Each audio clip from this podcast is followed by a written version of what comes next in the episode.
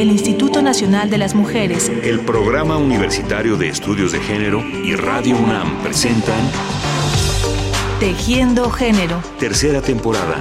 Porque solo a través de la equidad podremos construir una sociedad más, justa.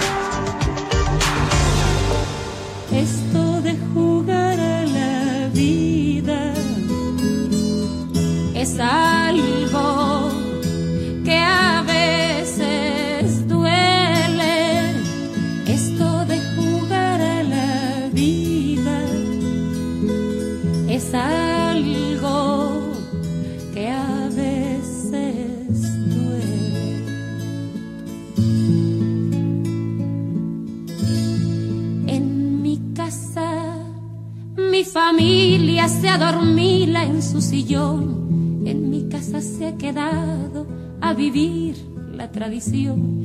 En mi casa las paredes se respetan como a un dios. En mi casa hay una iglesia que se llama comedor. En mi casa a mis padres yo les hablo con su voz, pero a veces en mi casa el silencio es lo mejor. Yo varias veces he parafraseado a Amparo diciendo eso de jugar a ser hombre es algo que a veces duele. Es decir, hay diferentes ambigüedades, contradicciones, conflictos que se viven por el ser hombre, por las formas que aprendimos a hacerlo, pero al mismo tiempo en México decimos que en el pecado llevamos la penitencia. Es decir, nos duelen muchas cosas, no la pasamos bien en muchas cosas, y sin embargo nos enseñaron que no es de hombres decir que algo, que algo nos duele, no es de hombres sentir que algo nos falta, que algo de algo que necesitamos de alguien más, ¿no?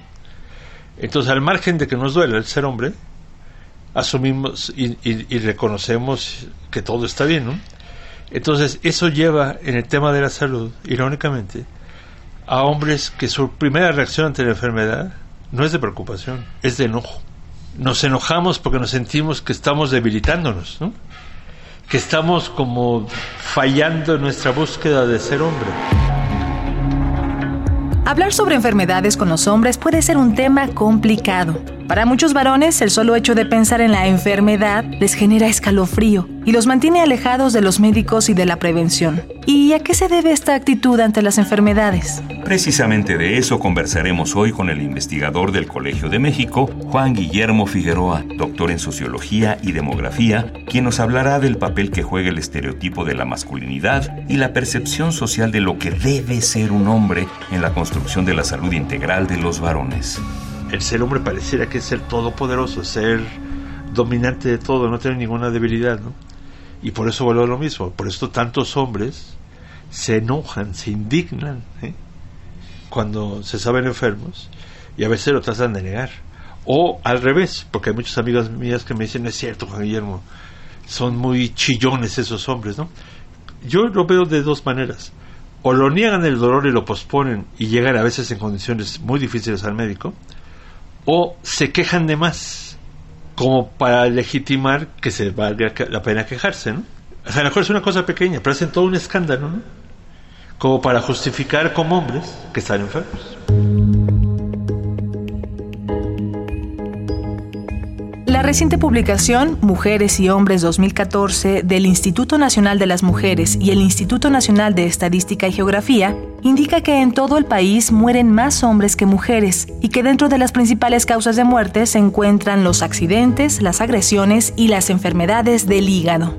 Pero las causas de muerte más frecuentes en los hombres tienen que ver con sus comportamientos de género, o sea, comportamientos aprendidos desde la socialización de género en términos de buscar riesgos, de buscar competencias, de buscar situaciones límites, incluso de no practicar con mucha legitimidad el autocuidado. Es decir, causas de muerte importantes en los hombres desde la juventud son accidentes viales, accidentes por, o sea, accidentes por consumo de alcohol de quien va manejando. Hay muchas muertes por homicidios, hay muchas muertes por cirrosis hepática, derivado del consumo de alcohol, porque no toda la cirrosis hepática viene de ahí. hay muertes por suicidios y hay muertes por VIH-Sida. Entonces, hay personas, investigadores que llegan a decir que si esas cinco causas de muerte que acabo de mencionar, uno las subdividiera si tuvieron que ver con consumo de alcohol o drogas, y aquellas que no tuvieron que ver, y uno sumara todas las que tienen que ver con consumo de alcohol o drogas, resultaría que las principales causas de muerte de los hombres están asociadas al consumo de sustancias como el alcohol y las drogas, lo cual no es una epidemia en el sentido epidemiológico del término. Yo suelo decir que es como una epidemia simbólica.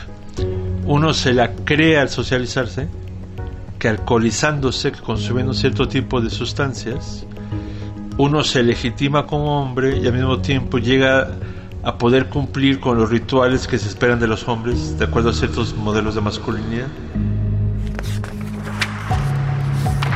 Masculinidad construcción social referida a valores culturalmente aceptados de las prácticas y representaciones de ser hombre. Si bien los varones nacen con órganos sexuales que los identifican como tales, la manera en que se comportan, actúan, piensan y se relacionan en sociedad, con otros hombres y con las mujeres, forma parte del complejo entramado de aprender a ser hombre. Definición del glosario de género del Instituto Nacional de las Mujeres.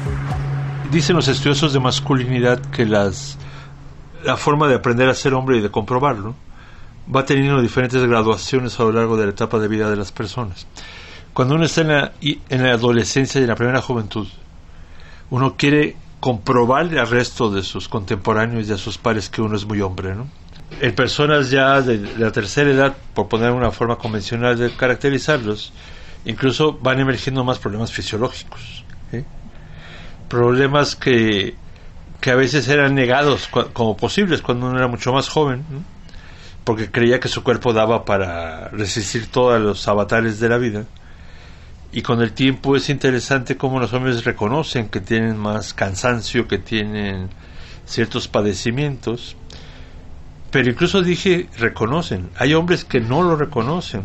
Hay hombres que siguen como negando que tuvieran algún problema, porque al final de cuentas los aprendizajes de género les plantearon que un hombre era todopoderoso, que era autosuficiente, ¿no?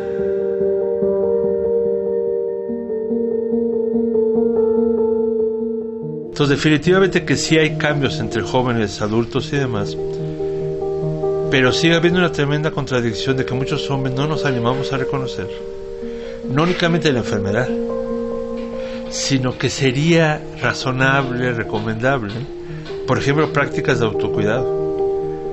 Hay pocos servicios de salud que estimulen que el hombre se, se haga revisiones de vez en cuando, para saberse cómo está, para tomar acciones para, no únicamente para, para curar enfermedades, sino para prevenir enfermedades, para vivir un poquito más en términos de equilibrio entre lo físico y lo emocional. De acuerdo con Globocan, organización que estima la incidencia, mortalidad y prevalencia del cáncer en todo el mundo a partir de datos de la Organización Mundial de la Salud y la Agencia Internacional de Investigación sobre Cáncer, en 2008 el cáncer de próstata era el de mayor incidencia en México, por encima del cáncer de mama y cérvico-uterino. En 2012, el cáncer de próstata disminuyó su incidencia, pero siguió ocupando el primer sitio en mortalidad a nivel nacional. Hay muchas campañas para estimular que la mujer se haga con cierta frecuencia el papá Nicolau, que la mujer se detecte cierto tipo de bolitas. El cáncer de próstata tendría ciertos parecidos en cuanto a prevención, en términos de tacto del propio sujeto, con el cáncer cervicoterino. Va a ser muy difícil que una mujer se explore el útero para detectarse el posible cáncer cervicoterino y por lo tanto se recomienda que alguien le ayude a la detección. ¿no? En los hombres sucede lo mismo. Uno tendría que ser acróbata para detectarse solamente y para explorarse la próstata. ¿eh? Está un poquito difícil en términos de elasticidad de lo que se requiere. Pero es abismalmente distinto el porcentaje de mujeres que se atienden, o se deja que se atienden, no es la mejor palabra, que van a, hacerse un examen de cáncer de, el Papa Nicolau para detectar potencial cáncer cervicuterino y es mínimo el porcentaje de hombres que se hace cáncer de próstata, la detección de cáncer de próstata, porque tiene una connotación para los hombres como de penetración, de ser penetrados como si no fueran hombres, dicho por los hombres, no dicho por mí, ¿no?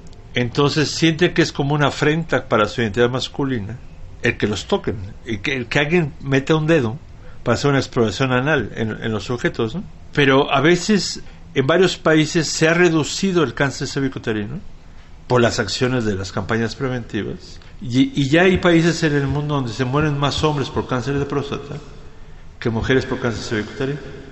Ah, por cierto, yo ya me hice el chequeo de la próstata y ustedes. No, no, carnal. Yo luego voy. Yo no voy a andar dejando que me metan mano. Paso. De eso, nadie se ha muerto. De cáncer sí. Evite el cáncer de próstata. Secretaría de Salud, Gobierno de Coahuila. En México, en el 2012, murieron 6.367 hombres por cáncer de próstata y 4.769 mujeres por cáncer cérvico-uterino. De pena nadie se ha muerto. De cáncer sí. En tus manos está prevenirlo. Acude al urólogo. Que no te dé pena porque te puede dar cáncer. Se puede combatir incluso sin tenerlo. Porque te queremos. Campaña contra el cáncer de testículo. Gobierno de Coahuila. La otra forma de cáncer que mencioné es el cáncer de mama y el cáncer de testículos. Hay muchas mujeres que se autoexploran los senos. Y habría muchas analogías que hacer con el cáncer de testículos. Los testículos son externos. Los hombres presumimos de los testículos como discurso lingüístico y competitivo, ¿no? Y sin embargo, yo he puesto en aprietos a muchísimos hombres cuando les pido que si me pueden identificar con el movimiento de su mano, el tamaño de sus testículos quiero que me digan si algún día se han explorado los testículos. Y si lo hacen, si podrían identificar de qué tamaño son, no para mostrarlo, sino nada más para contestarse a sí mismos. ¿no? Y la lógica del cáncer de testículos es exactamente muy similar del cáncer de mama, es identificar si no hay algunos bordes irregulares, si no hay algún tipo de cambios en el tiempo y demás. Y los hombres, al margen de la presunción que hacemos sobre los testículos, no nos tocamos los testículos. Entonces, Irónicamente, los hombres somos mucho más ajenos a nuestro propio cuerpo. Y eso define la prevalencia distinta de los tipos de cáncer. Al realizar el guion de este programa y buscar materiales que apoyaran su contenido, confirmamos lo que dice el doctor Juan Guillermo Figueroa. Existen muy pocas campañas y programas de sensibilización masculina sobre el cáncer de próstata y el cáncer testicular. Esto habla de la falta de políticas públicas enfocadas a la salud de los varones, desde la prevención hasta la atención y el tratamiento de enfermedades que les afectan de manera particular. Pero, ¿a qué se debe esta ausencia? ¿No será que existe poca investigación de la salud masculina desde una perspectiva de género? Es mucho menos frecuente hacer programas de salud para, los varones. Por una parte, porque los mismos planeadores de programa, los mismos proveedores de servicios de salud, tienen introyectados supuestos de género. Pero por otra, porque asumen que los hombres no van a ir, asumen que los hombres no van a llegar, irónicamente.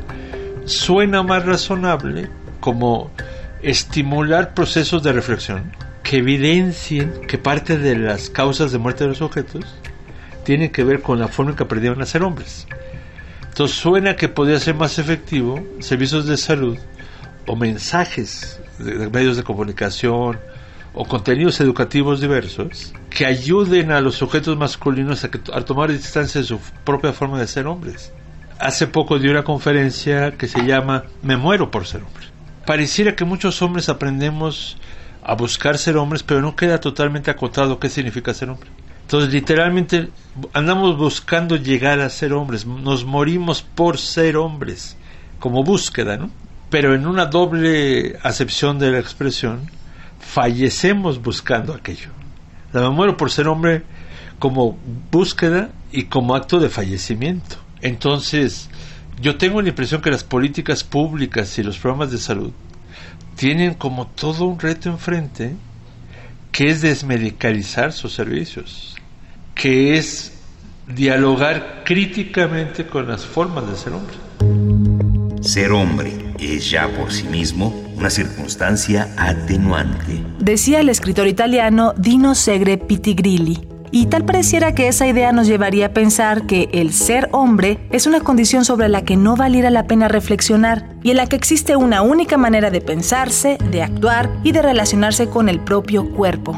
En la lectura crítica que he tenido con muchos colegas feministas, frecuentemente nos recuerdan los privilegios que tenemos los hombres en una sociedad patriarcal, ¿no? Y uno tiene muy claro muchos de esos privilegios, aunque a veces queramos negarlos. Pero lo que algunas autoras feministas y autores que trabajamos sobre hombres hemos llegado a decir es que junto a los privilegios también hay una serie de desventajas del ser hombre. Y una ventaja es no saber quiénes somos, porque nos asumimos tan obvios que no nos pensamos a nosotros mismos. Pero valía la pena evidenciar lo que perdemos por ser hombres, lo que perdemos por no cuestionar los modelos de masculinidad. Y una de las pérdidas es que morimos antes que las mujeres. México 2014. Esperanza de vida de las mujeres 77 años. Esperanza de vida de los hombres 72 años. México 2030. Expectativas de esperanza de vida de las mujeres 79 años. Expectativas de esperanza de vida de los hombres 74 años. Proyecciones de población 2010-2050. Consejo Nacional de Población. En estudios recientes que se han hecho en México, se ha encontrado que la esperanza de vida de los hombres está empezando a disminuir. Y eso solo ocurre en grandes guerras ¿eh? o en tremendas epidemias. Y lo que está ocurriendo en México es que los hombres están muriendo en tal magnitud que la esperanza de vida está disminuyendo. En ellos, no en las mujeres. Y eso tiene mucho que ver con el ejercicio de la violencia entre hombres. Hay un colega que dice que los hombres se mueren como hombres. ¿eh? Y así ha publicado textos yo siempre que lo cito digo que yo le cambiaría su título. Yo digo que eso no es morir como hombre, es, de manera, es morir de una manera idiota, de una manera absurda. Yo le digo a mis queridos hijos, ojalá que no los vea cuando se mueran, ¿eh? pero me va a doler el doble su muerte si se mueren de una manera idiota. Y le digo a ellos y a mucha gente joven, si se piensan morir, mueran de una manera digna, de una manera inteligente porque si logran asegurar muertes más dignas, menos absurdas, lo que van a tener que haber hecho antes es haber construido formas de vivir más dignas y menos absurdas. Entonces yo creo que una forma de reflexionar sobre, desde, uno, desde la experiencia personal, es lo que hacemos algunos investigadores, y es compromiso de la investigación, y más en la UNAM, que le pide a todos sus egresados y egresadas que prometan usar el conocimiento por el bien de la sociedad, devolviendo el conocimiento. Yo creo que uno de los compromisos de los investigadores es socializar entre la población, entre hombres y mujeres, lo que se pierde por no cuestionar los modelos de identidad masculina, por ejemplo. Muchas gracias a Juan Guillermo Figueroa, doctor en Sociología y Demografía, profesor de la UNAM e investigador del Colegio de México, por esta conversación y por su compromiso y su trabajo cotidiano. Y a todos y todas ustedes, muchas gracias por su atención y hasta la próxima. El Instituto Nacional de las Mujeres, el Programa Universitario de Estudios de Género y Radio UNAM presentaron Tejiendo Género. Tercera temporada. Porque solo a través de la equidad podremos construir una sociedad más, justa.